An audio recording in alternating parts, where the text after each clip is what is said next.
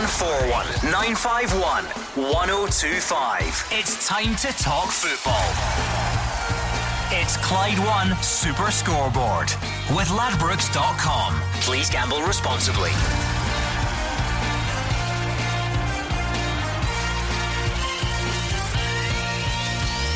Good evening and welcome to Clyde One Super Scoreboard. Scotland are still looking for a new manager. There's uncertainty about where our footballing home will be, and now we're looking for a new chief executive as Stewart Regan stands down today. Elsewhere, Craig Levein says players need more protection from Scott Brown. As you would expect, Brendan Rodgers has hit back, questioning why 16 year old Harry Cochrane was picked in the first place. Alfredo Morelos is confused by the China speculation, according to Graeme Murty. That's as Rangers get past Fraserburgh in the Scottish Cup. And and of course, a look back at the business done on transfer deadline day. So, so much to get through this evening, but we want you to join us. It's 0141 951 1025. I'm Gordon Duncan, and here on a Thursday night, as always, Gordon Dalziel and Mark Wilson. Are we both well? Brilliant. Yep. Looking forward to the show. Good stuff. I'm glad you. I'm glad you kept that so so brief there. That was a nice summation of how you were yeah, feeling. Thank nice. you very much. 01419511025. Have your say on any of today's big topics. Uh, we're going to start with Stewart Regan. Breaking news this afternoon that the Scottish FA's chief executive has decided to step down from the role after eight years in the job. Now, the announcement came on the day of a scheduled Scottish FA board meeting to discuss the search for a new Scotland manager. Remember, it's been about 10 days or so since Northern Ireland boss Michael O'Neill rejected an offer to take the role. So, some, of course, may say that has been the, the final straw, if you will. Stewart Regan said in a statement While it has been tough, I'm proud to leave, having overseen a period of significant change and substantial growth following the McLeish report in 2010. We are now at another staging point, and I recognise that it is now time for further change. So, what do we think of Stewart Regan's reign and where do we go from here? Let us know on the phones. Uh, I'm going to bring in Roger Hannah on this. These guys don't get nights off. We always like to do some overtime, Roger, uh, to provide a bit of a, a, journalistic touch to this one. Roger, how are you? I'm good, Gordon. Thanks. How are you? Not too bad at all, Roger. Um, given that you will have looked closely at Stewart Regan's reign all, all across his eight years or so in charge, kick us off by telling us your, your sort of reaction when you saw that statement drop into your inbox this afternoon. Well, you touched on the SFA board meeting. Only the SFA could hold a meeting to discuss the absence of one key member of personnel and end the meeting with the absence of two key members of personnel. Stewart Regan has gone after eight years. He was the man who was paid to make the big decisions at the SFA, and he's paid the price for getting too many of the big decisions wrong in recent times, Gordon. Um, I said at the time Gordon Strachan was sacked by him in October, it was a wrong decision. But listen, I said they could go on and, and, and try and make things better. I thought he called it wrong with his treatment of Malky Mackay on the pitch at Pittodrie in November when before the man had the chance to take caretaker charge of his nation, he told him he wasn't the running to get a big job. It emerged at that point that he wanted Michael O'Neill. Fair enough, Michael O'Neill had a decent track record, but he put all of his eggs in the one basket with Michael O'Neill and ended up with egg in his face, Gordon, because he didn't get him and was then left chasing shadows. We're no closer to the appointment of a Scotland manager than we've ever been. And and you look back and he's really listed his achievements today when he left, but you know, there was no qualification during his reign. We now have no manager. Um, when Vauxhall leave at the end of the season, the SFA has no main sponsor. And that's important, Gordon, at a time when the Tartan Army renewals at £55 a head are, are due for renewal and people aren't falling over themselves to, to, to renew with that as well. And we don't even have a confirmed home for Scottish football beyond 2020 when the lease expires at Hampden. They, narrowed it down. They, rolled out Celtic Park and Ibrox this week, narrowed it down to Hampden and Murrayfield. But but which one? And if we go to Murrayfield, how much will it cost? If we stay at Hampden, how much will that cost? And you know, Stewart Regan, people will say he brought the association into disrepute. I, th- I think that's that's a bit much. But latterly, it wasn't enhancing the reputation of the SFA and the Blazers within the SFA. They don't like it when the scrutiny's turned on them. And, I think it's only a suspicion, that, but I think they would be leaning heavily on Stewart Regan to go today to deflect criticism from them. Now, being in that in that position, Roger, you ultimately have to take responsibility for all of these things uh, that you mentioned. I wonder how much of an uphill battle it has been for Stewart Regan, though, given that, as we all know, the Scottish FA is a members' organisation. He has a board, and, and, he's the chief executive, so he's the one that, that's there to be shot at. That's not me saying he did a particularly good job, but in that respect, it's easy to see why so much flack was directed at him when it maybe, maybe not always um, was justified. Can you can you at least see that side of the argument? Well, listen, when you look at a football manager, and, and there's Gordon Dalziel and Mark Wilson on the show tonight, two guys who have worked in football management. Football managers, the success or failure of their reign, it's quite easy to gauge. It's gauged by results in football matches. How do you define the success or failure of, a chief executive of a football association? Well, I would tend to think it's defined by the national team appointing the right manager who takes us to the finals, who you know, appointing youth team leaders who take us to finals and, and, and do well and bring more players through. Um, the people counting the coins in say it's defined by bringing on board major, big spending corporate backers, and it's about you know developing the game and you know, developing football for all, and by all I mean the supporters as well. You heard the supporters phoning in on the show on Tuesday night when, you know, the news it was either Hampden or Murrayfield. There were so many complaints about Hampden. so many complaints about, you know, the way Hampden has been allowed to wither in the vine in, in recent years. And that's all on, on Stewart Regan's watch, if you like, Gordon. So, yes, if you look at the achievements he's listed in his own valedictory address this afternoon, he, he has done some good things for Scottish football. But I think people will remember him as a man who left, and the day he left, he left with no manager, no main backer in the horizon, no home for Scottish football beyond the end of this lease in a couple of years' time, and crucially, no major finals, no World Cups or no European Championships on his watch. Mark Wilson and Gordon Dalziel, does it seem like the, the managerial search has been the, the straw that the, the final straw, so to speak? Yeah, I think so, Gordon. Um, I think that uh, Roger touched on a great point there about putting all your eggs into the one basket, and that's it because he's not even. Eh, there was no game plan after that, and uh, I think that's what really um, I think that's what broke the, the camel's back. So it broke the camel's back, to be honest with you. And I think that Stewart Regan, I've nothing against the, the man. I've met him. He's a very, very nice man. Tried his best. After eight years, sometimes it just needs a bit of freshness.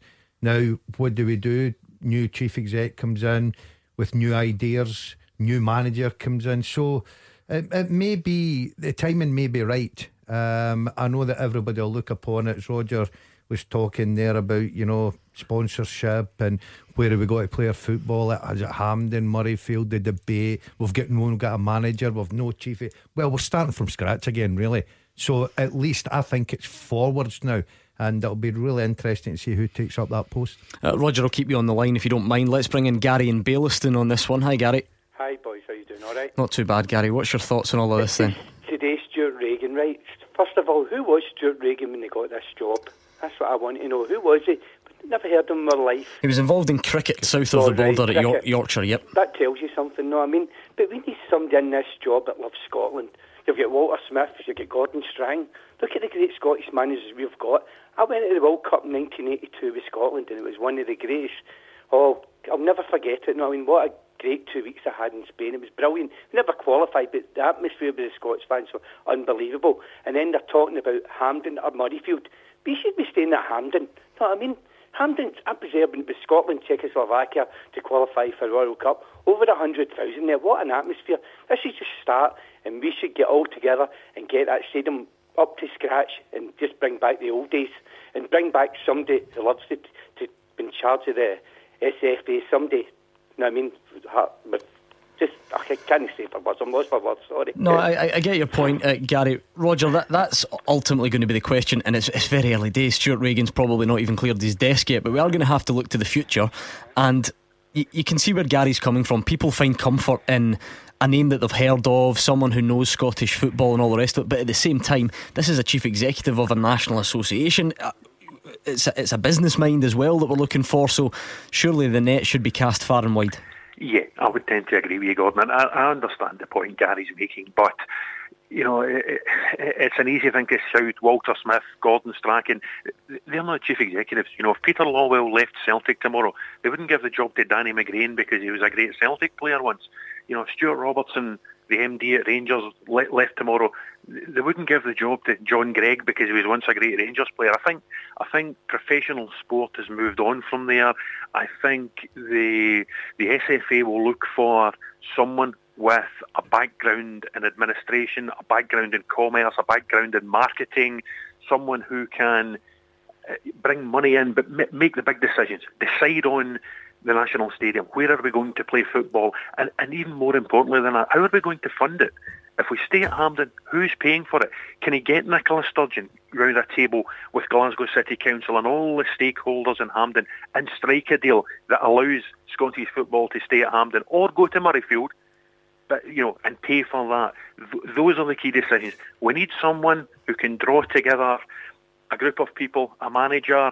Um, we've got a performance director there in Malky Mackay, who I understand is doing a very good job. But you know, beneath that, we need we need a football department capable of fulfilling Gary's ambitions of getting Scotland back to to a major finals again.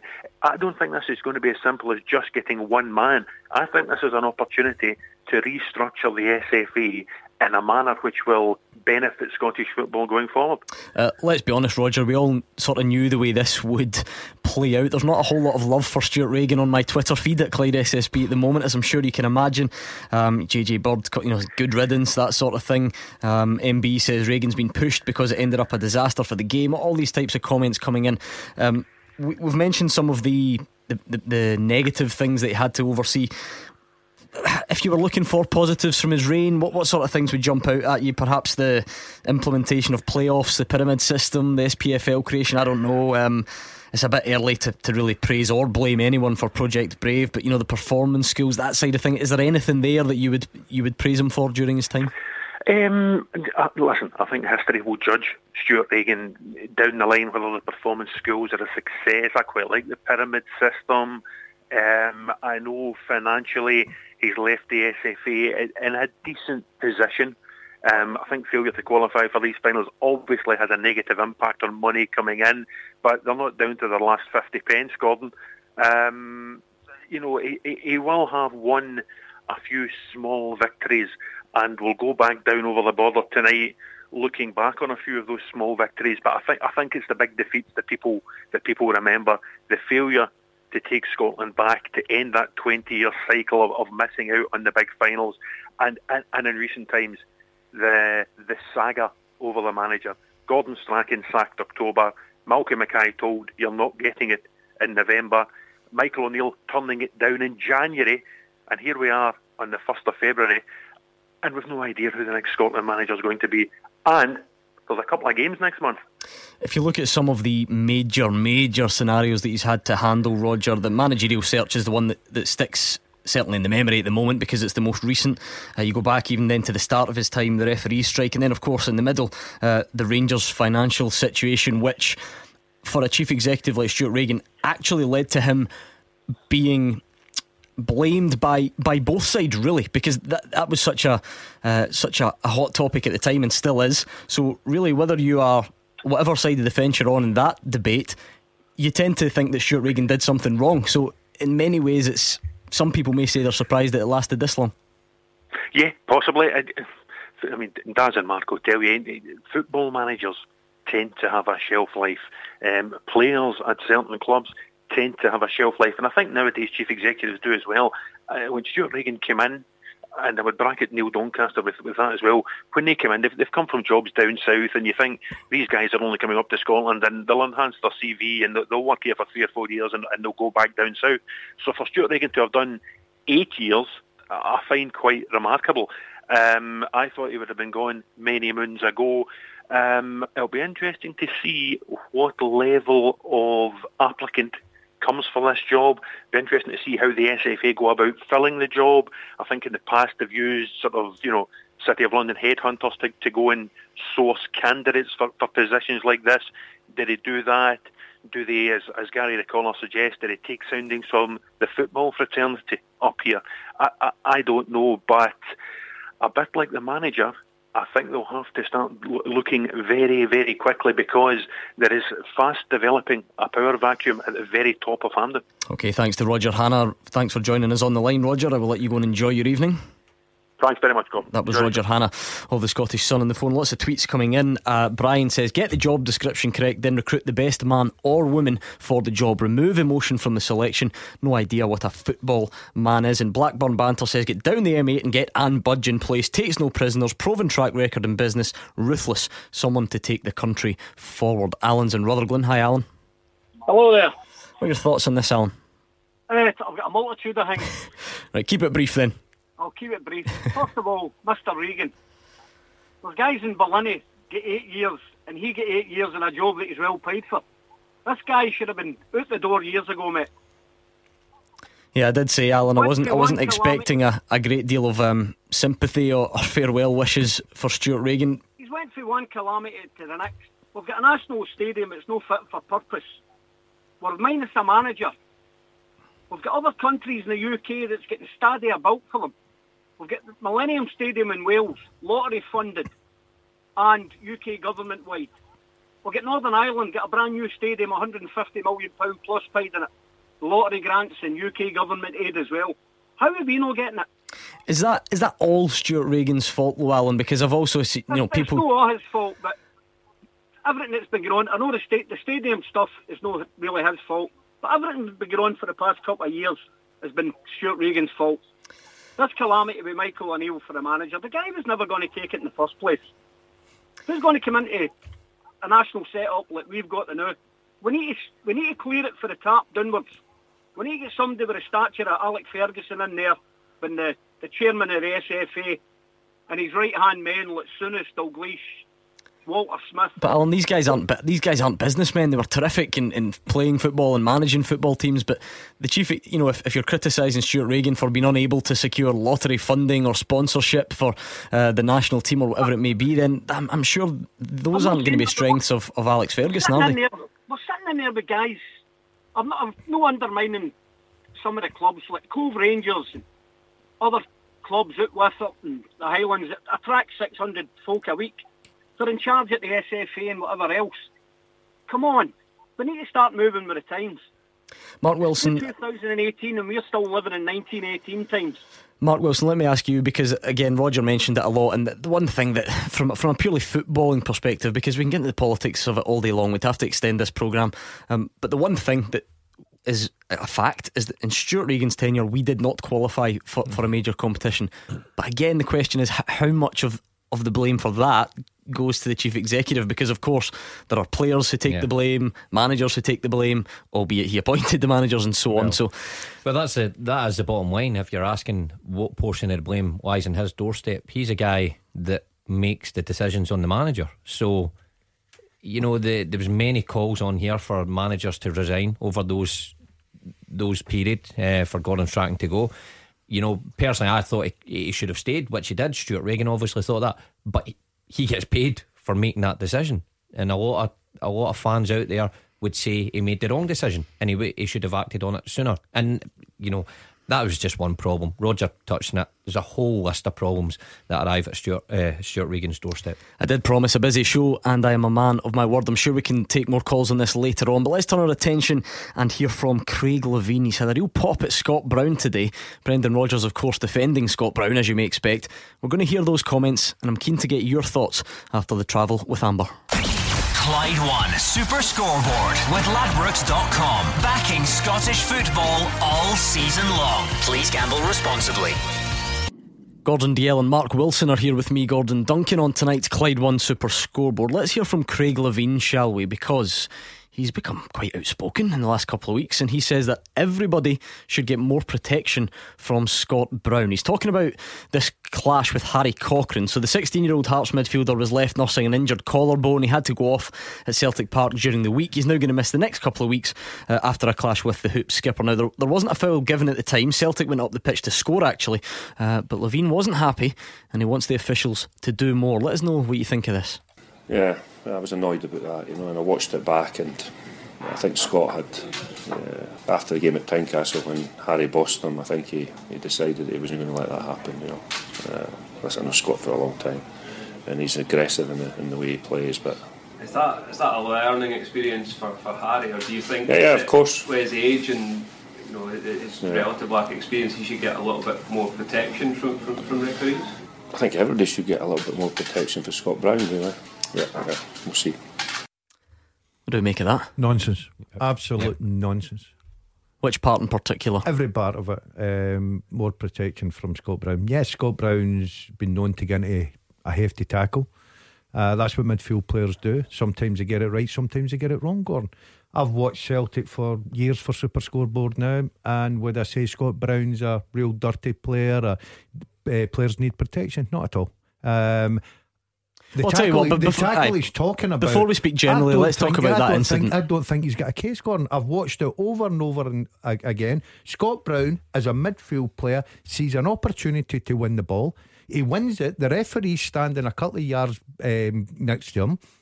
It's the way he lands on the young kid. Now, we don't want to see any young kid. We don't want to see anybody getting injured. But Scott Brown's got, and I don't care who it is, what, what team you play for, I think He's got every right to go in and win that ball. I think he wins the ball fairly. Yes, he lands on the boy. The boy gets an injury. But for Craig Levein to come out and say that and target Scott Brown as an individual, I think that's absolute nonsense for a manager. Yeah. Well, before we speak more generally, Mark, about Scott Brown or whatever else, t- give us your take on that incident in particular. Well, I think the, the ball was out of control. I thought Scott had uh, every reason to go for it. I thought he, he challenged fairly for it and won the ball. And Gordon said it's unfortunate how then Scott's momentum took him into Harry Cochrane, who was on the ground, and he's ended up injured. But for the, Hearts manager to come out and say that, and he knows Scott Brown, he knows him well. You know, he managed him, and to come out and say that, it's a load of nonsense. And you know, Craig Levein's had a couple of comments in the last few weeks that I would think is a lot of nonsense as well. Um, I thought it was poor singling Scott out for that, especially somebody who he's worked with before. I mean, and he knows the type of player he is. I'm just kind of trying to play devil's advocate here. Is he just trying to pr- protect Harry Cochrane? Is it, might that be I've, the reason? Well, of course, yeah, of course, he's trying to protect him. He's a 16 year old kid who's been given the chance to to play in a real physical league, and he's going to come across challenges like that. Now, if it was a a high challenge to his, you know, his knee with studs going in, you would go, yep, he's got a point. But if he's worried about a challenge like that just now in Harry Cochrane, he's going to be worried for the rest of his career, you know, or until he develops 21, 22. So he's going to have to get used to that. I, I mean, I'm sure the boy isn't complaining. I'm sure he's, you know, disappointed he's injured. But Craig Levein is going to get going to have to get used to that if he keeps playing him on the side. I think that looking at the other tackle, Gordon on Jim, Jim, mm-hmm. I think that if Craig Levein had come out and had a little pop at Scott Brown for that one, I'd have said, yeah, fair point. Do you think that should have been a red card? Yeah, I thought I thought that was a bit naughty, and that's what I'm saying about Scott. I'm not saying he's an angel. Scott Brown's a very competitive player, but over the years, I think he's settled down a little bit. Um, he's a winner. He goes in, he makes good challenges, and every manager in Scotland will tell you, "I want a player like him in my team um, that will get the rest of the players fired up." I thought the tackle in June was a bit naughty, but Craig Levein never even mentioned that. He's taught, he's, he's playing on a 16 year old boy. And I think that's wrong on the kid as well. Right, we've got a couple of calls to take on this subject, but I think it's only right we get Brendan Rodgers' um, reaction first. He hit back, of course, saying that there was nothing in that challenge. He agrees with you too. The Celtic boss then questioned whether a 16 year old should be thrown into a game of that size and insist that Scott Brown is not an overly aggressive player. Well, I would need to know in the, the, the aspect of which it was said. I think that certainly there was there was nothing in the tackle. You know, it was a they competed in the air. You know, the, the young guy was unfortunate that he's got his power, you know, and his strength, he jumps up, he wins the ball, and the young boy falls, and he, and he clearly falls awkwardly, um, and was in pain coming off. You know, you could argue should a 16-year-old be put into a game of that magnitude against a top, the, the best team in Scotland, you know, into that level of intensity game. But uh, the young player showed he could handle it in the game at Tynecastle. Just an unfortunate incident. Um, but no, I don't think there's anything against Scott Brown on it. You know, if you actually look at the game over the course of the game, the actual foul uh, count was f- more towards Hearts. I think there's 21 fouls they made against R9. You know, our game, we had to be aggressive in the game. We had to have intensity, but that's how we play. That's a general aspect of of how we play every single game. You have to earn the right. You have to be able to fight and be hungry for the ball. And I think we did that on the evening. Let's speak to Jason in Stepps. Hi, Jason. Hi guys, how are we? Not bad. What's your take on this? Uh, well, my point is, uh, I heard this today and it annoyed me a little bit because I was at the game uh, against Hearts and I didn't really think, if anything, it was probably more Brendan Rodgers has probably stole my thunder a wee bit. So what the time was, I'd looked at the stats today and Hearts have actually conceded 21 fouls against Celtic's nine. Now, being at the game, there was probably quite several fouls against Hearts that weren't actually given as fouls as well because the referee played it on. So I think the first point I want to make is obviously when, when he's coming out and making comments like that about Scott Brown, I think he needs to look at his own team and see the foul count that he's done against Celtic. That's my first point. My second point is he came out after the Hibernian game and he came out and said that natural order had been restored. He's not come out and said that after the Celtic game, has he? Because in my opinion, natural order has been restored. Yeah, I mean, Gordon, in terms of ju- in terms of basing things on the foul count, it's always it's always quite a difficult one because this is an incident where Craig Levein thinks should have been a foul and it wasn't. So you know the, the foul count only tells part of the story, but I, I, I totally understand why um, why Jason's bringing this up. Um, But the, my argument to this, Gordon, is simple. Um, yeah, you can go tit for tat here and say, well, Hearts have committed so many fouls, uh, Celtic have committed so many fouls. That's what happens in football. But but as a manager, and Craig Levein's been an international manager, you don't just call out the Celtic captain as an individual, have a go at him for that tackle when he's totally he's totally wrong. He's hundred percent wrong in this. And you know, and Brendan Rodgers has come out, and where I'll disagree with Brendan Rodgers is, it doesn't matter if the young lad's sixteen. At the end of the day, that's not Brendan Rodgers' problem. It's up to Craig Levein if he wants to pick the kid to play in a game of that. Go back to years ago. We've got a guy that sits in our studio at 16, played in a Scottish Cup final, scored the, the, the winning goal. So, I where I disagree totally with, with Craig Levein, I played against Craig Levein. Craig Levein was one of the most aggressive players and a very, very good player, let me say, um, that was going about. I was there when the, the day, and I don't want to pick on him, the day when he had a real Barney with, with his own player. And I seen, than a Barney. Well, I was there, Gordon. I seen the outcome of it. So for Craig Levein, But then again, with his experience, does, does that really come into this discussion? yeah, well, he should know better. With your experience, should you should Yeah, know better. seconds. And you can't. If I see if I was a lad, Jim, I'd be saying to my manager, "You're coming out and defending a tackle that was a right tackle, and unfortunately, a kid get injured through no fault of Scott Brown. Why are you not protecting me?" Well, just before I bring Jason back in, what about this for a, a theory? Jim McLaughlin's on Twitter says he, I don't think Craig Levein's done Harry Cochrane any favours. He singles the boy out, almost highlights him as being a weak player needing protected, and maybe made him a target now. Well, that's what I said. If he's worried about him just now and he's made an issue, he's going to have it almost every week with players thinking we can get close to him, we can, you know, rough him up a bit. I, I don't think that's a bad point. You know, Craig Levein coming out and almost saying, look, he's 16, just take it a wee bit easy with this guy, he needs protection. Nonsense. If he's playing in that first team at 16, he should be able to handle And to the, be the fair, possession side, but the Well, physical side. Craig Levein said that he bossed Scott Brown at Tynecastle. Yes, so So he handled it. At He handled it then. Yeah. So Again, I thought di- that was nonsense. I know the result, and Harry Cochrane He scored. played very and well. He played very well. To say he bossed Scott Brown, that's another dig at Scott Brown. Again, somebody he's worked with, and I'm sure he's he had well. I'm sure he had respect for him at the time, but it's another. Craig, Craig's one of these managers. Just let, let me let Jason back in if you don't mind first, Gordon. Uh, Jason, keep it brief if you can. Time's against me a little bit. Yeah. Cheers. The, the only thing I was going to say is when you look at Scott Brown and the dig that he's had at Scott Brown, if you compare Scott Brown to all the other midfielders in Scotland, Scott Brown has got an impeccable disciplinary record compared to a lot of other players in the, in the league. And I think when you take that into account for club and country, I think saying something like that against him is totally uncalled for. Yeah, I'm not saying I disagree, Jason, but I think where Craig Levein would that this is kind of Craig Levein's point. He's saying he gets away with it. You know, he's not talking about the number of bookings or whatever that he does receive. He's talking about the ones he should receive. Did you, did you see the difference?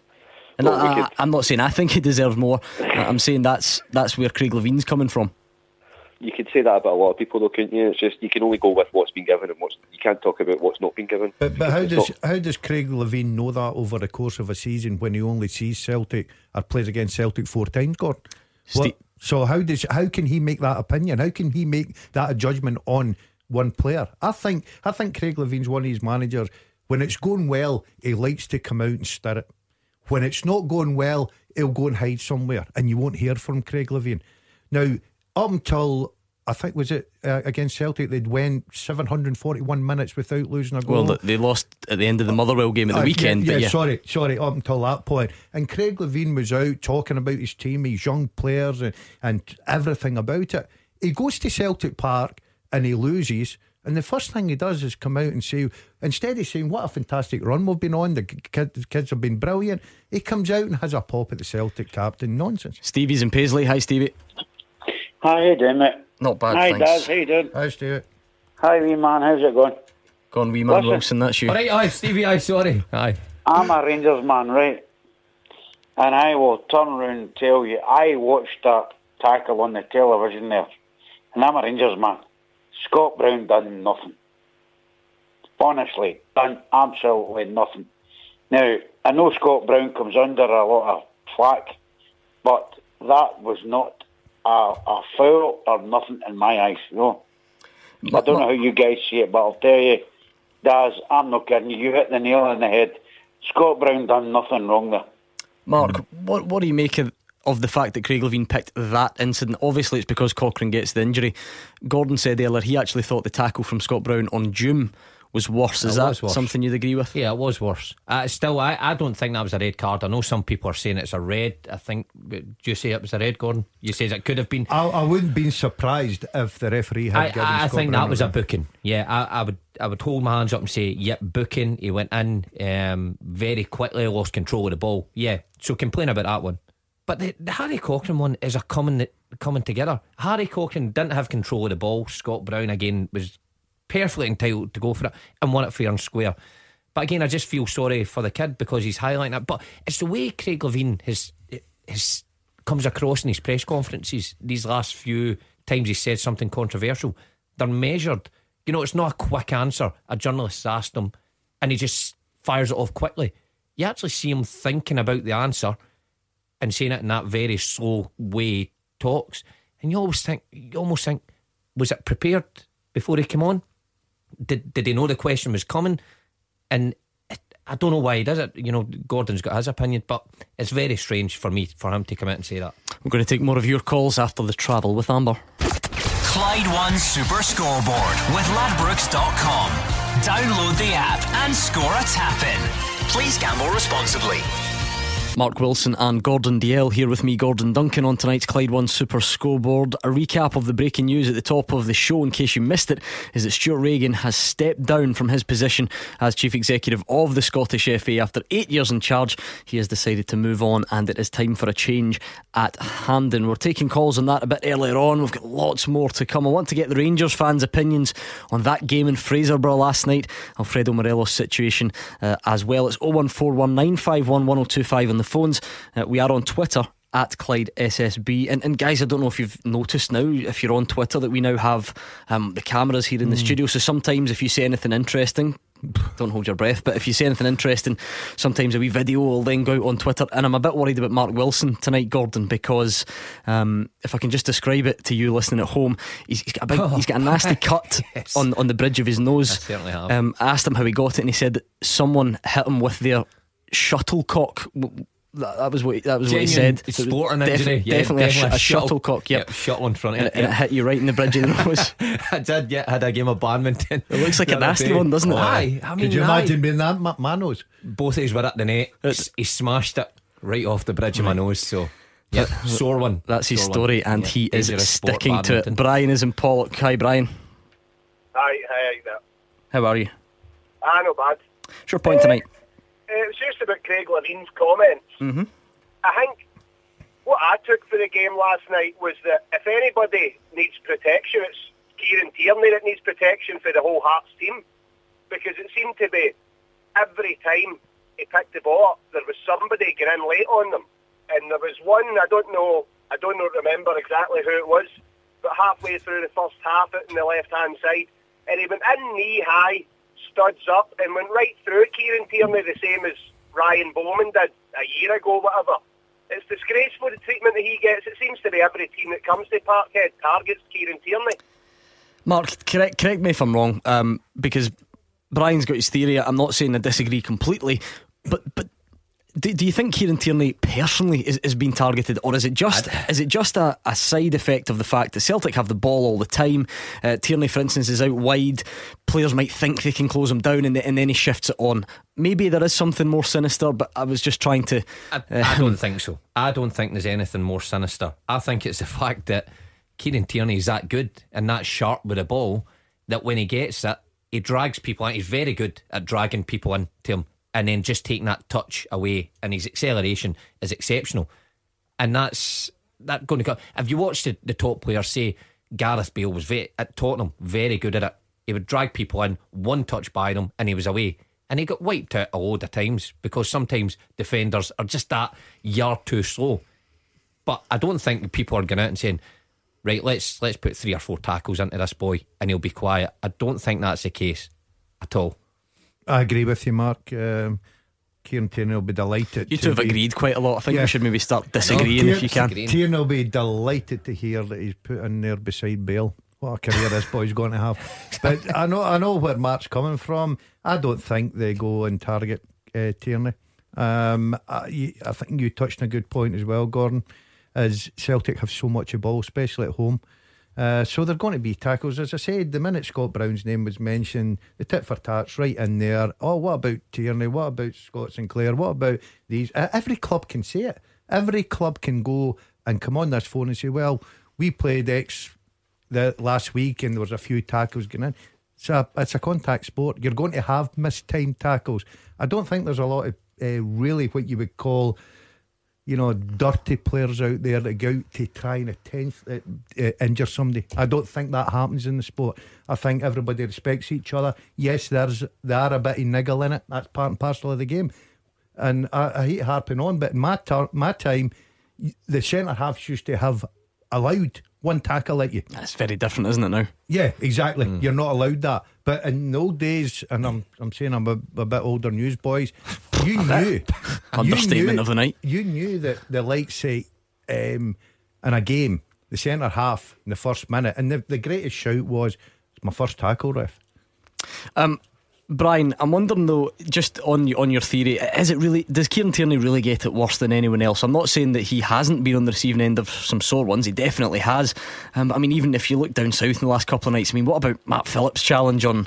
Uh, on the boy, the young sub who came on for Man City in the West Brom game. There's been there's been some horrors. It just seems to be that the players who move the ball the quickest, Brian, they're the ones that tend to be at the highest risk level. No, I can understand that, and that's fair enough. Players if you're moving the ball quick on the ground, you might get tripped if somebody's coming in late. But you're not going to get catch studs in your knee the way he did last night.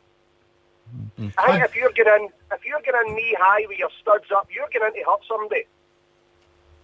Well, again, I, again, I don't agree with that. I mean, sometimes the ball is up at that level. You know, a bad touch, the ball might the ball might bobble up. Now, if the ball's in the deck, right, okay, Brian, I get your point. If the ball's on the deck in control and somebody goes in with their, their studs at the knee, then you're going to intentionally hurt somebody. But most of the time, you know, you see a challenge like this is when somebody's trying to block a pass that's bobbling about and then they catch a player. And Kieran Tierney does get a lot of fouls against him. But if you look at Celtic's play, and we're, we're saying there they've got the majority of the ball, which they have, but the majority of Celtic's play, then if you dissect that, is down their left side. If you watch them every game, I, I, I don't I can't put a percentage on it, but the majority of the play goes through Kieran Tierney and Scott Sinclair down that left mm. side. And if that's going to happen with the pace that they've got, you're going to get fouls against you. Uh, that was Brian in Pollok. Let's speak to Brian in Stirling. Hi, Brian. Good evening, chaps. How are you? Not bad, you. Right, okay, I was at the game, 3 1. Um, 3 1 could have been 8 1 if it wasn't for the goalkeeper. I thought their goalkeeper was excellent. But uh, for the sour grapes, and that's all I'm going to put it down to, is Craig Levein coming out in the press and saying today about young Harry Cochrane getting hurt by Broony. Broony was the man of the match on the night. Broony was international class on the night, and Broony has been international class over the piece. Ten years, that boy's changed his, his game out of sight again under uh, Brendan Rodgers. He's kicked on again as if it was uh, possible. Brendan Rodgers, to his, uh, to his um, advantage, committed himself today with a, a dignity and class in what he said. Um, and the young boy, Harry Cochrane, as Craig Levein had said, uh, had bossed Broony in the 4 0 game. Well, no, the game that I saw, um, Hearts got a wee bit lucky and they got a well done and a pat in the back from most of Scotland, including a lot of Celtic fans. So for Mr Levein to come out with definite sour grapes on the um, Broony incident, I thought the one you, you have touched on the night earlier. But what I want to say to Mr Levein is if he's listening, I hope you're listening, Craig, because I did today I looked at the fair play league so far, the fair play table so far. Hearts are bottom, 11 points worse off than any other team in Scottish in the, in the SPFL. Celtic are top. So for a team that's kicking its way into fifth place, some 26 points behind Celtic, by the way, it's a, an abomination for that man to come on as, a, and he's just embarrassed Hearts. He's embarrassed all the good work that Hearts have done because been, I've been on this, this programme saying well done Hearts for the, the, what they went through and came back up the right way and done everything the right way. And Craig Levein makes an, a, a, a mockery of that. They're coming out with that statement. It's a ridiculous thing. For a man in the match, Broony has, has done nothing wrong. And you, you guys have said it tonight as well. Celtic Celtic are top of that league, eight points in front of um, second place Hibs. That's and the fair that play table you're you- talking about, yeah. Yes, yes. Yeah, Mr. Henrik has uh, just sent me a picture of it on Twitter actually as well.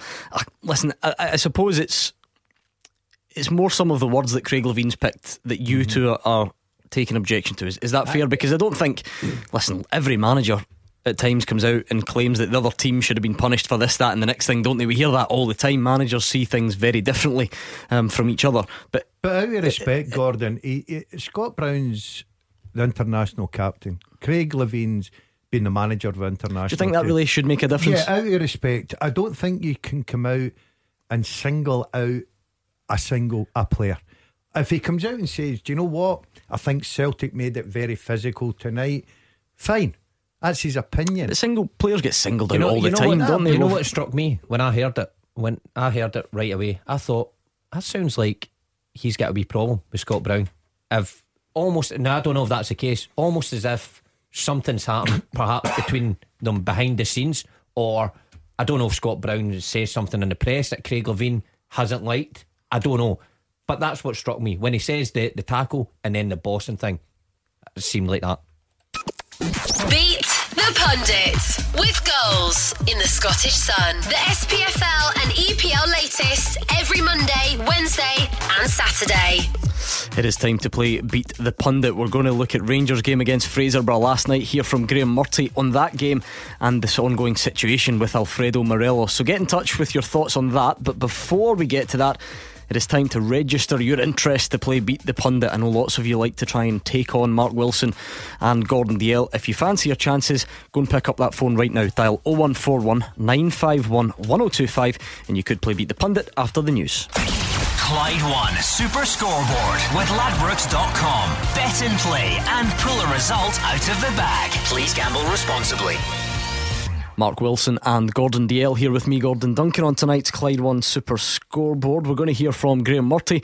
He's talking about the game in Fraserburgh last night and Alfredo Morelos. It's 0141 951 1025. Why not get in touch and let us know what you think? But before we do that, Beat the pundit with goals in the Scottish Sun. The SPFL and EPL latest every Monday, Wednesday, and Saturday. let's meet tonight's contestant then for Beat the Pundit is Chris from Port Glasgow. Hi, Chris. Hi, pal. How are you? Oh, not too bad. How's yourself? Yeah, can't complain at all, Chris. I'm going to toss the old coin. Would you have a preference if you could choose Gordon Dalziel or Mark Wilson? Uh, I'll take Mark for a wheel from Derby, please. Oh right. Oh, see, see, see what the coin says. But I like your thinking. At least you've put a bit of uh, thought into that one. Heads, it's Mark Wilson. Tails, it's Gordon Dalziel. Uh, let's have And it's actually well, heads as it's Mark Wilson. So there you are. You got your wish. Let's give Mark some Clyde two so that he can't hear what we are. Oh, he's ah see. Oh, He's very honest, of him there, Chris. He could have he could have just Schoolboy. stayed and listened to your Ah, answers. Honesty's the best I like that. I like that. Right, let's let's go for this again. Now he's giving me the thumbs up. He can't hear us. Great. Okay, Chris, it's 30 seconds head to head. You can pass. Here's your chance to beat the pundit, okay? Yep. New Celtic signing Jack Hendry started his career with which Scottish club? Alloa. Who did Barcelona face tonight in the Copa del Rey semi final? Seville. Which side currently sit third in the Scottish Championship? Falkirk. Which PSG player did Spurs sign yesterday for 23 million? Lucas Moura. Scotland kick off the Six Nations at the weekend against which team? Ireland. Stewart Regan has stepped down from which position at the Scottish FA? Director of football. Okay, let's bring Mark Wilson back. Are you with us? Yes. Yeah, great stuff Yep. already. Same set of questions to you. Okay. Let's get it done. New Celtic signing Jack Hendry started his career with which Scottish club? Partick Thistle. Who did Barcelona face tonight in the Copa del Rey semi final? Sevilla. Which side currently sit third in the Scottish Championship? Morton. Which PSG player did Spurs sign yesterday for £23 million? Mm, Musa. Scotland kick off the Six Nations at the weekend against which team? Wales. And Stewart Regan has today stepped down from the Scottish FA from which position? Chief exec. Okay. How are you feeling about that, Chris? Yeah. Nervous more than anything. Ah, good, Chris. Good. Good thing. It took you a while to get going, Chris. Let's go through them. New Celtic signing Jack Hendry started his career with Partick Thistle. One, honestly, look how seriously he takes it. It's That was a tough one. That was a tough one. Honestly. If I didn't read up on them Chris, today. he's actually he's punching the air and all sorts. It's horrible to watch. Uh, give one me more then. one 0 to Mark Wilson at the moment. Who did Barcelona face tonight in the Copa del Rey semi final? I think you both went for Seville. It's actually Valencia. Which side currently sit third in the Scottish Championship? Livingston. It is Livingston. So it's one 0 to Mark at the moment. Not not a great start. Classic, that's Who one. did Spurs sign yesterday for 23 million? It's Lucas Moura, not Musa. I don't know where you got that from. So Chris equalises. Oh, did you get that? One all. Scotland kick off the Six Nations against Wales. Mark Wilson goes back in the lead. It's getting tense. And it's all going to come down to the last question then. Name Stewart, uh, Stewart Regan stepped down from which position at the Scottish FA? Mark said chief executive, Chris said director of football, and it was chief executive. So it was a, a 3 1 victory for Mark Wilson. Hard lines, Chris. Unlucky, Chris. Ah, fair play to you, pal. Well done. Honestly, well done, Chris. See, We'll get you in March. honestly, Chris, Chris is a good loser. Yeah. He's ha- he's gracious. Nice. Mark Wilson's laughing and punching the air. Terrible. Honestly, Gotta celebrate your victories. Well, unbelievable. I don't. Th- I don't think we've been beat this year. Nah, we've not. Well, I'll See, tell you what, there's it's been a team game. The I'm doing it for him. there him. have been a a few of the pundits have been losing recently. I'll Have tell they? you. No, it's not on a Thursday. Not you two, no. Oh, Yeah. no balls come in here on a Thursday. All right, okay. Uh, well, moving on, please. kind of analogy was that? Uh, I think he's talking about the signed ball Yeah, that we oh, give. I that we give didn't out. understand what you're talking about. Very well good, done, Si. Gordon. Uh, Keep up, man. Yeah, I think please. we're going to have to. I think we'll have to move, Move on, on. from that one, will we? Uh, yeah, I think it's for the best. Uh, Graeme Murty says that Fraserburgh made it tough for his side at Bellslea Park last night. He felt they should have done better, though. The Rangers boss also said he's finding it hard to be happy for Josh Windass. That's despite the forward bagging a hat trick. I thought they were very organised. I thought they worked extremely hard. I thought they knew what they were doing and played the conditions extremely well. They made it very difficult for us, so con- congratulations to them. And I thought overall that they gave us some dicey moments. We, we knew it wasn't going to be easy. We had to pay them the respect of doing our job properly. And I only really kind of relaxed when we got the third goal because I thought at any second a random chance element could have come into it. Uh, a refereeing decision, a stray ball, a, a clearance, something, something that just happens in the game. One of those footballing incidents that make managers go bald. I was kind of frustrated because we weren't really clean and crisp, but it was to be expected given given the circumstances and given how much they actually wanted to put on a good show in front of their crowd. I'm finding it quite hard to be pleased for him because I think there's so much more to come from him.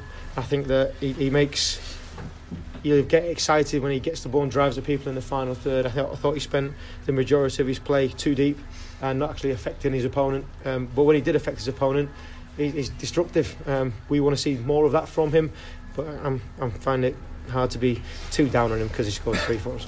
Rangers fans, what did you make of the game last night? Was it just a case of getting the job done and getting back down the road into the next round? 01419511025. And we're going to hear from Graeme Murty on Alfredo Morelos in a second, so get in touch and give us your thoughts. Uh, Gordon Josh Windass goes home with the match ball, but Graeme Murty wasn't too impressed I, with him. I, I think the Rangers manager's been respectful to Fraserburgh. I thought Fraserburgh were hopeless, Gordon. Oh come on! I did. I thought that. I, I just thought Give that- them a break, for you. it- no, I thought they were. Uh, look, I'm not being disrespectful. Um, I don't think they look well organised. Some of the some of the tackles uh, were incredible. It was terrible conditions. But it was always going to be a mismatch, though. So surely, I know that, but but surely they did okay. But for Graeme, No? Graeme to turn round and say there, look, I don't, I can't feel happy for uh, you know Josh Windass hat trick. It was a job well done, Gordon. You go up to these Highland teams. eh, That's their cup final. Half of them are Rangers supporters. Half of them are Celtic supporters. You know, they're, they're all plumbers, electricians, and whatever. And well done to them. They had a fantastic night. But I'm sorry, I thought they were shocking. Hold on a wee They're all second. plumbers and electricians. You don't need me. And working oil rigs and wherever. Honestly, who's been disrespectful now? Ah, that sounds. Uh, Hold That on, sounds that's like their jobs. You don't need me to tell you that sometimes we teams get a hammering off Rangers in the cup. Name one. Ayr. We were a big team. We were in the semi final and the cup final. So is that not even That's worse then? We teams. Is that not even worse? Well, you tell me last time Fraserburgh got to a semi final of Scottish think Cup, you're being harsh. final of League Cup. I think you're being harsh here on them. They I weren't- think you're. I'm, I'm, listen, for a Highland League team, they're great up there and they've scored a lot of goals, and I wish them all the best in the world. But to turn around and say, uh, you know, I was a wee bit concerned about maybe, I don't even think they had a decent shot in time. They were, they were hopeless. You're a harsh man. They were hopeless. Let's speak to Martin and Bo'ness. Hi, Martin. Hi guys, how you doing? Not bad, Martin. Bring some sense to this. Uh, well, I, I was going to. Um, I think Graham Murray's just been a wee bit too harsh. Um, you need to remember he, he made six changes. You had Halliday, who hadn't played for us for a long, long time. Hodson, I couldn't tell you the last time he played a game for us. We had Cardoso, who was in the game, who was lacking confidence anyway. Um, um, amongst other changes, I think 3 0 victory with half the squad who hadn't played for us for a long while. I'd take that any day. Also, also, Martin, right, uh, and let's not be kidded here. Everybody that watched the game or travelled up there to the game, and well done to them. I never sat at any point of the game and thought, "Oh, Rangers could lose a goal here, or Rangers could be in trouble." No, I, I, I was glad to watch it on the TV, but yeah, I wasn't uncomfortable. Um, but then again, if you remember our champion uh, Europa League um, lower league team embarrassment, then you can think it's not too far fetched to think that they could have done something. But I wasn't under any. Um, No, and a lot, of, a lot of people think because of the conditions, the pitch, uh, obviously Rangers players are used to getting into decent dressing rooms in the Premier League. You know what like is when you go to these little grounds, you know, you have to get in in twos and to get changed. Sometimes, you know, they're that small. Um, did, did Rangers play well, terrifically well? No, they didn't. But It was never were- gonna be in those no, conditions, was it? comfortable, Gordon, and I don't see any reason to come out and say, "Well, I was a little bit concerned. I couldn't be happy for Josh Wynn." He scored a hat trick, and I thought the boy played really, really well, and scored three goals. Doesn't matter who you're playing against. Match ball down the road, job done, and they play the mighty, massive mean- club of Ayr. Oh God, what true. game that's going to be. Aye, but if you're Josh Windass, eh, Gordon's right. You score a hat trick in any game, and especially when it's televised. You know, it's getting beamed in, on Sky around the country.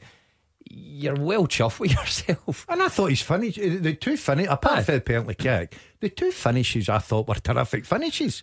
Uh, Well- the- the- I don't care what goalkeeper's in there, whether he's a plumber or he's a professional football player, but you wouldn't have saved him. There were two terrific finishes. So the, the early rounds of the cup, there's no doubt about it. These games are are are difficult mentally to get up for.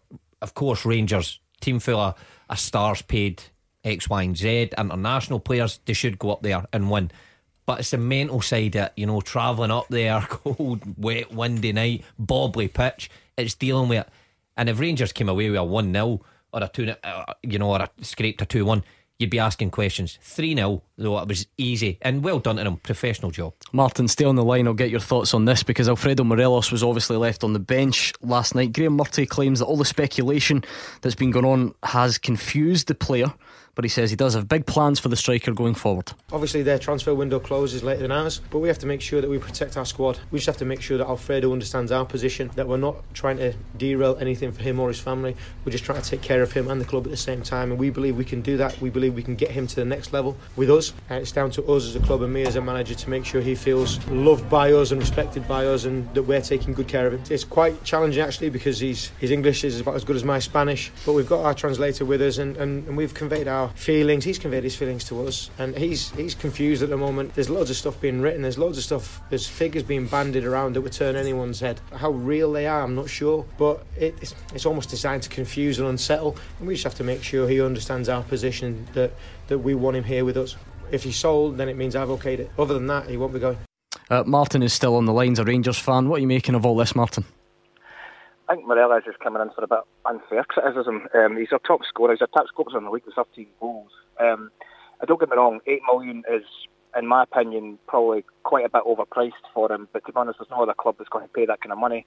But if we'd taken the 8 million with the transfer window shutting, we wouldn't have been able to brought someone in at all. Um, it would have been a rush job, and we would have been left without our top scorer and having all the pressure being put on Cummings, who's only just joined us. Um, I don't doubt for a second that Cummings will get some goals but to make him the focal point of our attack at that kind of early stage is a bit unfair on him.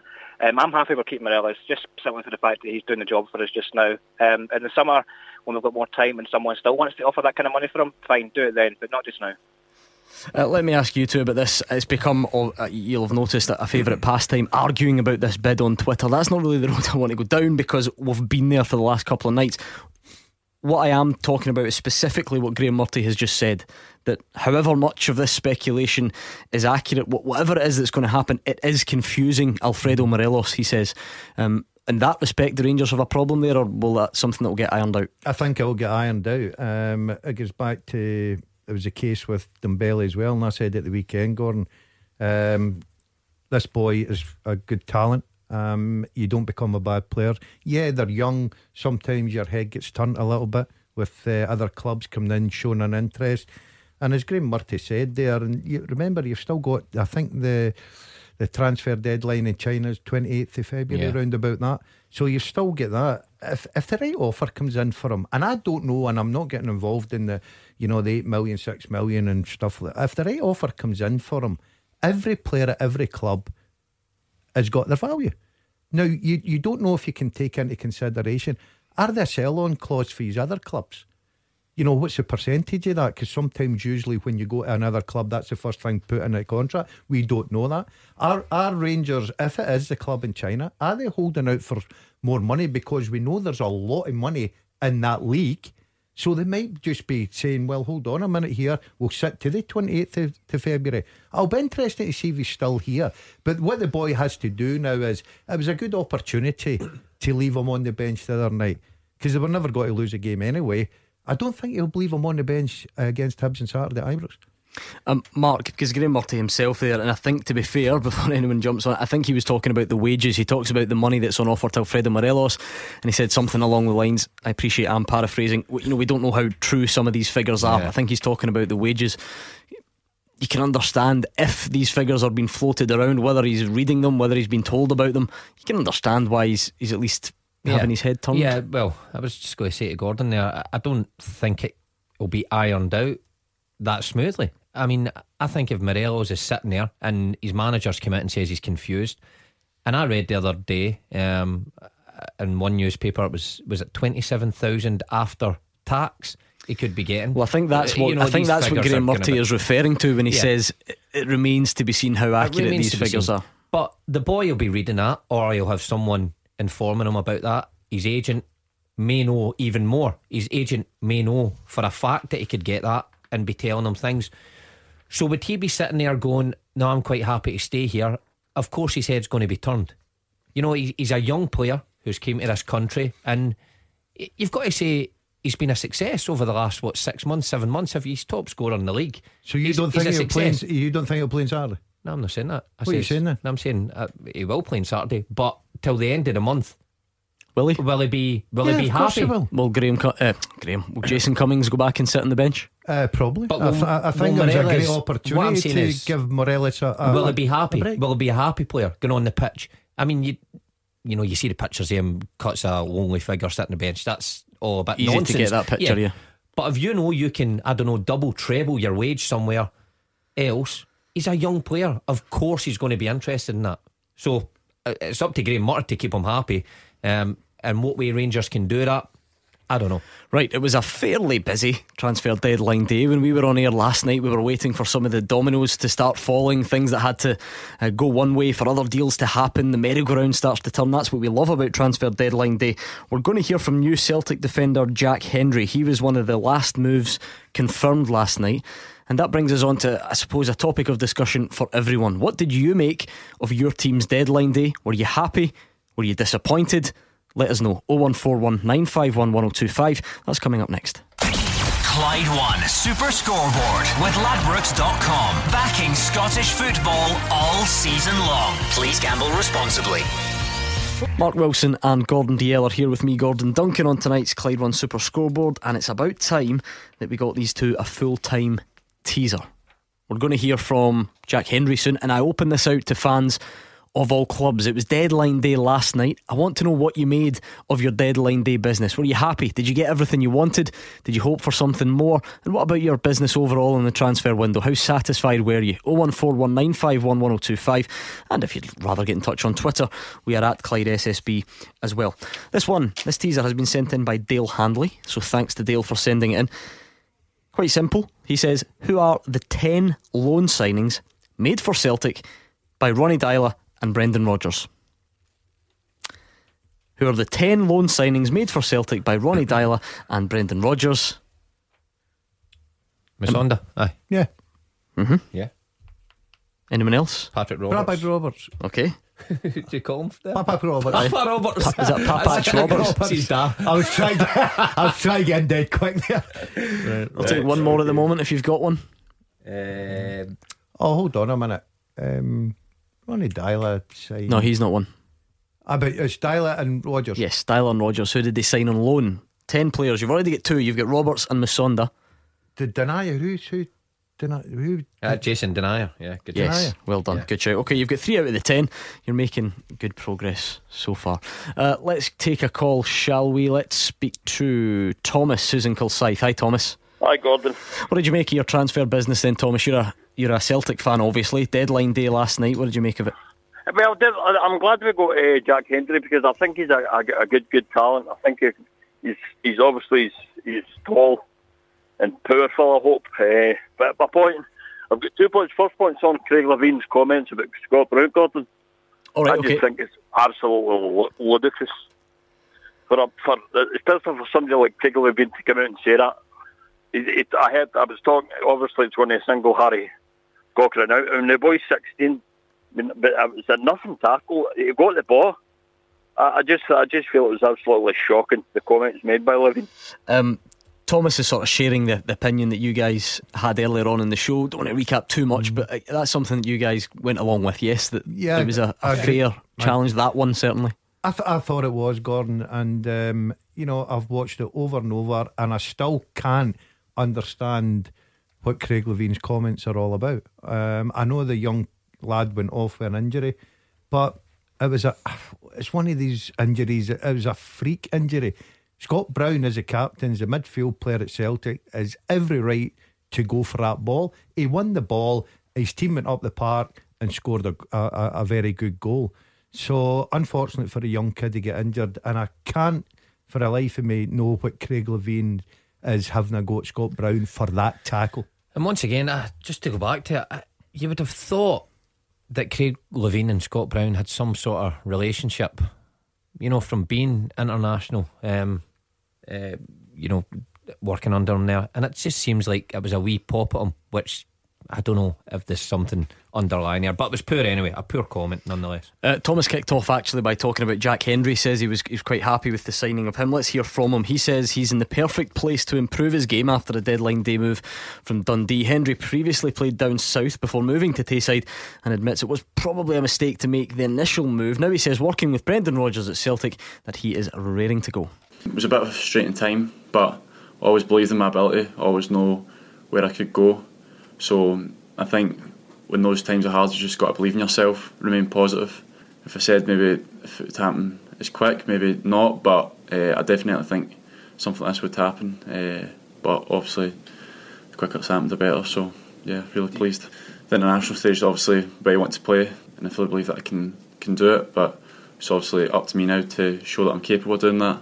Uh, and there's no better stage than doing it uh, at Celtic Football Club. Yeah. Obviously, it's a, a, a great squad here. Uh, what they've achieved recently it's been amazing setting all those records and stuff. So it's not going to be an easy task, but I'm definitely up for it. There's a lot of experience here. Uh, there's a lot of boys to learn off of, and the coaching staff as well. So it's really a perfect environment for me to come in, learn my trade, and kick on. Yeah, it was a massive attraction, obviously, to come here. The style of play, I feel that it really suits my game, and hopefully that will complement the team as well. So it was perfect fit, really. Yeah.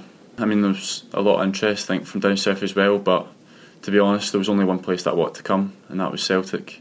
Uh, obviously, the coaching staff, the squad, the facilities, the fan base. I mean, it ticks all the boxes for me personally. So there was a lot of interest, but there's only one place I wanted to come. Right, come on. It doesn't matter what team you support. You must have thoughts on deadline day, the transfer window. Were you happy with what your team did, or were you not? What did you need that you didn't get? 0141951 at 1025. Thomas was pleased there with the signing of Jack Hendry. We've just heard mm-hmm. from him. Gordon, what do you make of that as a signing? It's one that we've sort of known has been in the pipeline for a while, and it finally got done last night for everyone who was staying up late to try and uh, see the confirmation coming through. Well, it's a position that a lot of people have been talking about recently, Gordon, is the centre back situation. Um, obviously, he's he's a little bit short there with one or two injuries. Uh, Boyata's come in for a little bit of stick. Um, playing it right back at the weekend. Lustig's come in for a bit of stick as well.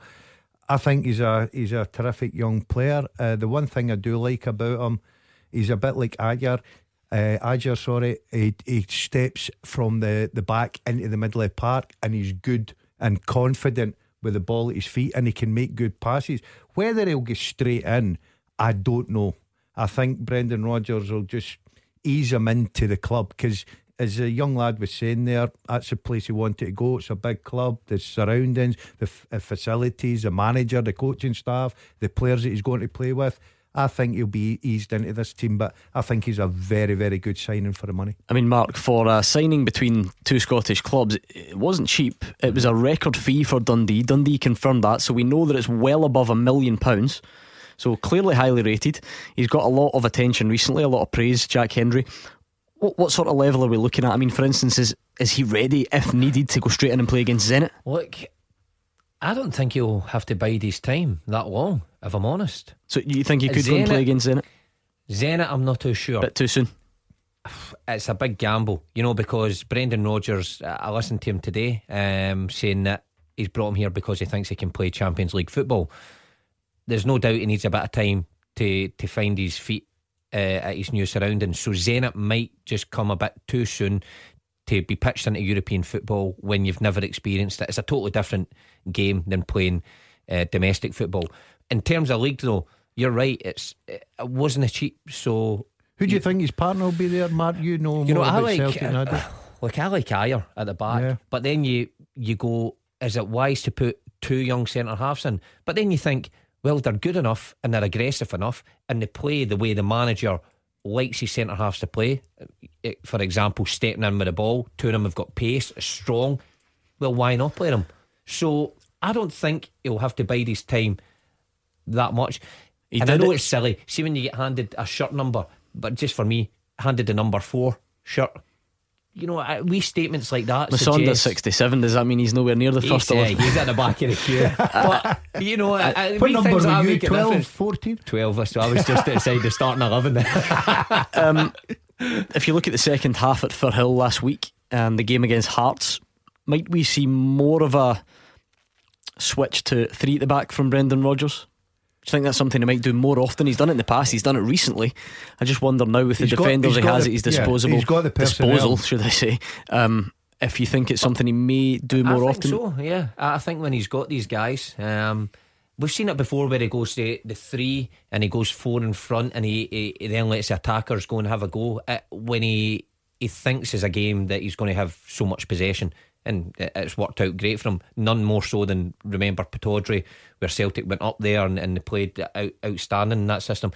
So now he's got another one in. yeah, that gives him every option to play that way. Um, but I think I think this boy won't have to sit in the bench too long or sit in the stands too long. I think he'll he'll find himself having a lot of game time. Plus, he's played a lot this season, so it's not as if he's he's one for the future who's sat in the bench and came through development, and we'll see how he gets on. He knows the league and he's aggressive. Brendan Rodgers spoke him up. He's quick. He can deal with the strikers in this league. But if you're chatting about European football, I think it might be early. Brendan Rodgers might have other ideas. So, okay, keep your thoughts coming on transfer deadline day. What did you make of the business that your team did? There was lots going on last night, wasn't there? A few things that had to uh, fall into place. I particularly liked all the, the dominoes that had to fall with Scott Bain uh, coming back from from his loan spell to Hibs. He hadn't even played for Hibs yet. Back to Dundee so that he could go to Celtic. Yeah. Scott Allan going from Dundee to Hibs. Obviously, he his parent club is Celtic as well. There was so much to consider. Graham Gunyon's a Rangers fan on Twitter. Very happy with the way Rangers went about their business.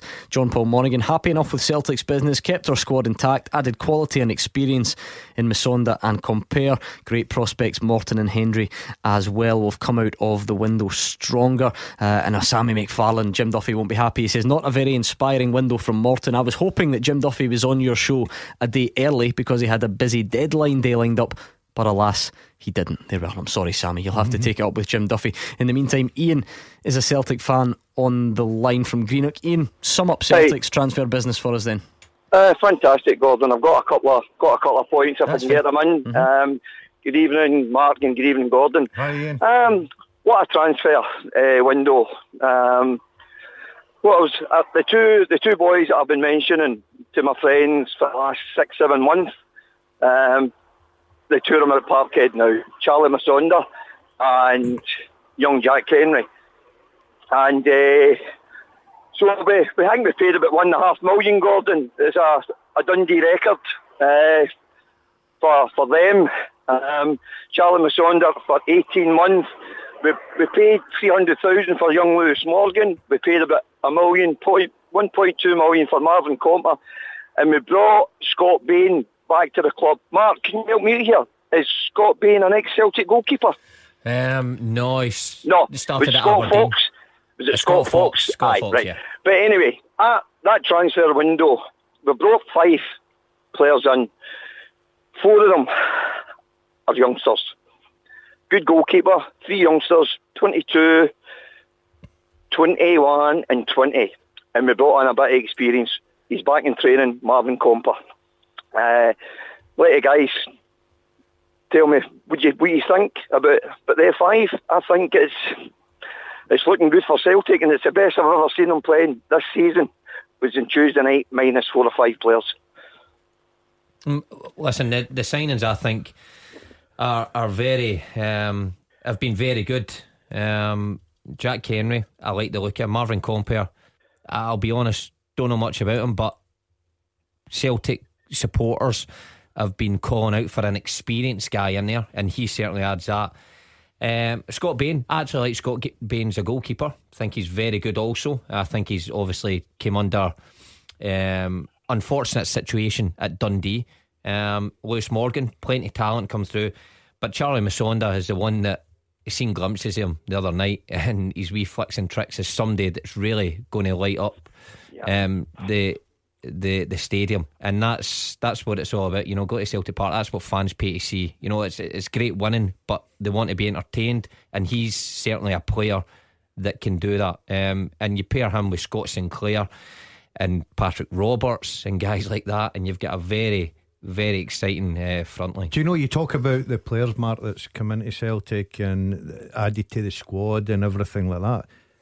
Just looking at Celtic recently, a player that looks like a, a new signing for me is Cham in the middle yeah, of the park. Yeah, yep. I think he's been absolutely terrific, and he's he's starting to grow into that's the Scottish say, Just grow into and, and, and he's, he's, he, you know, Brendan Rodgers is the same, and he might be the same with uh, Jack Hendry. He might just ease him in.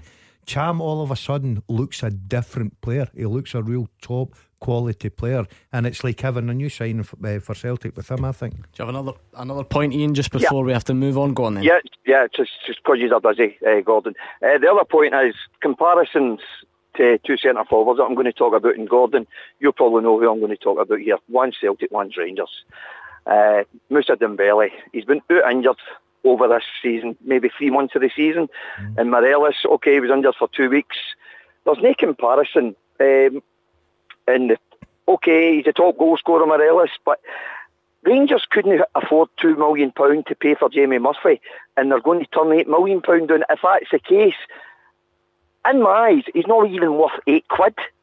He's a good player, but he's not worth eight quid. Just to be Know what I clear, mean? just to be clear, Ian, and I'm just asking you this: Do you know for a fact Rangers couldn't afford two million pounds? Do you know that's what it was? Well, listen, oh, I've listened. I've looked at all the all the all the different media, uh, Gordon, and the boy, the boy was coming to sign a three and a half year deal, Mm-hmm. and all of a sudden, he miss it. He's, he's not on the flight to go to Florida. He goes a day late. He's the business doesn't get done after midnight, and he's flying out the next day. So it's went to a three and a half year deal to a six month loan deal, or an option to buy Gordon. That's just an assumption then. That's that's all. uh, Is, That's an assumption, yes. okay. But Jamie Murphy, Jamie Murphy is a boyhood Rangers supporter. Yes. Now, I'm a Celtic supporter, but I'm a football supporter as well. He's, he, he is a good addition, but he doesn't know if he's going to if he's going to sign permanently at the end of the end of the season. Well, I think the story at the time, if you remember, Ian, there was this guaranteed fixed fee in place, wasn't there? So it, the, that's certainly the plan. Listen, Ian, I agree with you that things are not always that straightforward in football, but that certainly uh, is the plan at the moment. Just as actually, Ian, uh, he made some good points about Celtic early on, then sort of um, brought up the Rangers side of it with Jamie Murphy. Before we do move on, because there's no Rangers fans really got got in touch on the phones to see what they made of their business overall. Gordon, it was a it was a quiet deadline day, but what about the business overall now that that's come to a close? Yeah, I think Rangers um, were very active in the, the transfer market. Obviously, the loans have come in, good experience. Guys like Jamie Murphy, who I think will add a lot to, to Rangers. You've got Jason Cummings fighting for his position up there because it looks like uh, Graeme Murty might just go with the one striker. And if Morelos is his head's back on it again, I think he will definitely start against Hibs. But it'll be interesting because you get the little bit of extra spark with Cummings having, you know, made his name at Hibs. So it'll be interesting what he does at the weekend. Um, I think I think Rangers have added good strength to their squad, Gordon. Um, they get a good result. Um, their first game against Aberdeen, uh, difficult one against Ross County. Have been really out of sight before the last what 15 20 minutes Ross County come in here a little bit um, cruised through Fraserburgh.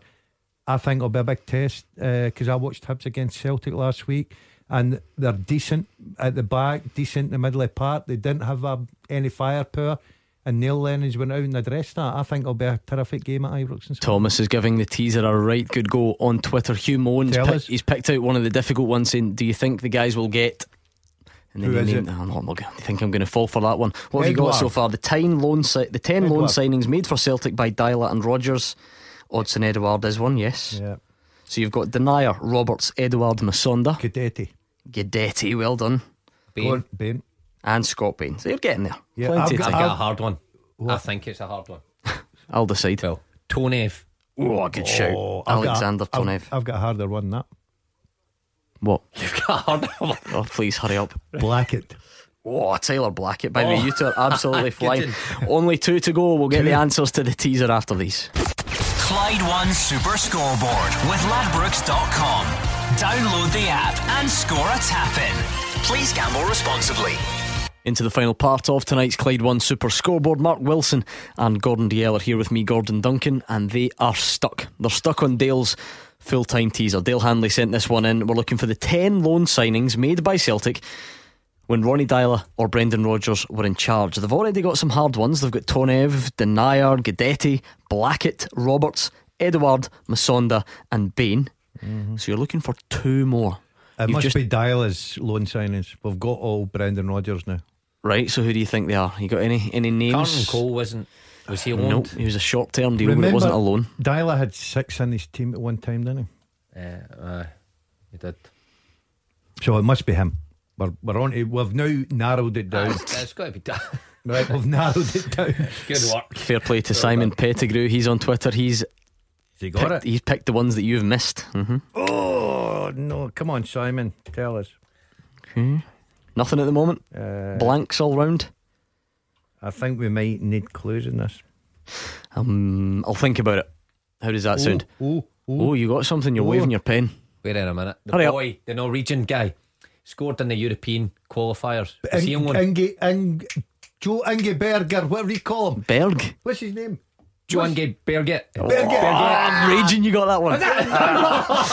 I'm on fire. I am absolutely raging you got that one because that's tough. So you've got one to get, plenty of time to get That's it. me. I'm out. You can get the last one. Before we speak to Greg and Saltcoats, let's round off our chat about the transfer deadline day. I'll open out a bit more in general terms, talk about the transfer window. Pick a bit of business that, that impressed you. I, I, I maybe can't convince you to choose just one. I'm sure there have been a number of uh, bits of business that you thought were good, but who, who do you think? Oh, Scott, uh, the best bit of business in the trans. Well, not the best bit of business, if you know what I mean here. no, I don't know what you mean. Was us lo- not losing Trevor Carson. Oh, you, you and your Motherwell fan Oh, friends are happy I to was- keep the goalie. Gordon, I was over the moon. I Doing was the I social was, club I was celebrating. panicking. Yeah, I was in the Fir Park Club that night. I think uh, going back to our chat a few weeks ago, Steven Naismith still, Yeah. you know, get get him up here. Guys on a lot of money. You know, the Hearts went for him, ambitious, and got him. Um, but guys like Niall McGinn, I think going back as well to Aberdeen, familiar at the club. Adam Rooney at- just looks delighted to have someone back who's going to put crosses into the box, doesn't the he? goal they- last night puts it across exactly what Adam Rooney wants. Goal again, and uh, and I, I mentioned for Scott Allan. Now it's somebody's career stumbled along, but he's back at a club that he's familiar with, with a manager who is pretty firm that I know might just be what he needs to kickstart his career again. You mentioned Niall McGinn and Adam Rooney. Well, it was Ross County 2, Aberdeen 4 last night. So a convincing win, which moves Aberdeen back into second, albeit having played uh, a game more than Rangers. Kenny McLean get 2, Adam Rooney get 2. Let's hear what Derek McInnes made of it. I was really pleased with our work, you know. Um, although with some very good results up here, I've never at any point thought it was. Um, it's never been comfortable or easy, um, and we had to work for everything. And I thought the movement from that front four was terrific, um, but we were uh, hands down on top of uh, the game. Uh, we got the goals that were were, were dominate, dominance. Um, showed and uh, really pleased at half time we just wanted to make it sure it was uh, no dramatic second half. It didn't need to be excitable. Um, we stressed the importance of doing the right things and I thought we came out in the second half and just controlled the game. I thought um, really pleased. I thought Kenny McLean was outstanding from start to finish and I know he gets his goals and that will highlight the performance but I thought he was great being that midfield controller for us. And then not a great deal in the game at Easter Road, but Hibs obviously getting the three points uh, in the end. Always good when a debutant striker scores. Um, up the other end, I suppose, if you're looking for signs of encouragement from a Motherwell perspective, Gordon Curtis Main, another goal that's three and three for him with all these question marks about could he replace Louis Moult. Uh, so that was a, a tight one at Easter Road. Hibs coming out on top. Yeah, it was always going to be difficult, Gordon, and um, you know even in the Saturday against Hearts when they got the late equaliser. And to go through Easter Road, always going to be difficult because, as I said, I was quite impressed with Hibs against Celtic, especially second half. I think they've got some decent players, lack a bit of firepower, as you said. Uh, Curtis Main, very impressed. Uh, he's a worker and he's doing very well. Right, Greg's in Saltcoats. He's been hanging on quite a while, and we're running out of time, Greg. So let's make it quick. Ah, you're right, Gordon. I've been hanging about Sorry, here Greg, for 10 sorry, minutes. sorry. no bother at all. No, listen, I was listening to the last caller there that came on, and every Celtic fan that comes on, they seem to have their bit about their club, but then they've got to revert back to talking about Rangers. Now, one of the points he made was Rangers with the loan signings coming in, and they couldn't afford to get Jamie Murphy on a three and a half year deal. Now, as it ever came across the panel, the the fact that Graham Murphy is only, uh, sorry, I'm sorry, Jamie Murphy, sorry, and Graham Murphy is only there for interim manager. He's got a contract till the end of the season. Does it not make sense that they don't sign anybody on big long contracts because the next manager, if Murphy doesn't get the job, might not want these guys. So is it no good to get them in for a loan signing and then obviously see where that goes? Uh, Gordon Dalziel, What does the panel think? Gordon Dalziel, quickly. Yeah, I do. I think it's a good bit of business. It doesn't tie you down to three year contracts. I think Murty, if he keeps going the way he's going, will eventually get the job and then he can decide where he wants to keep these guys on.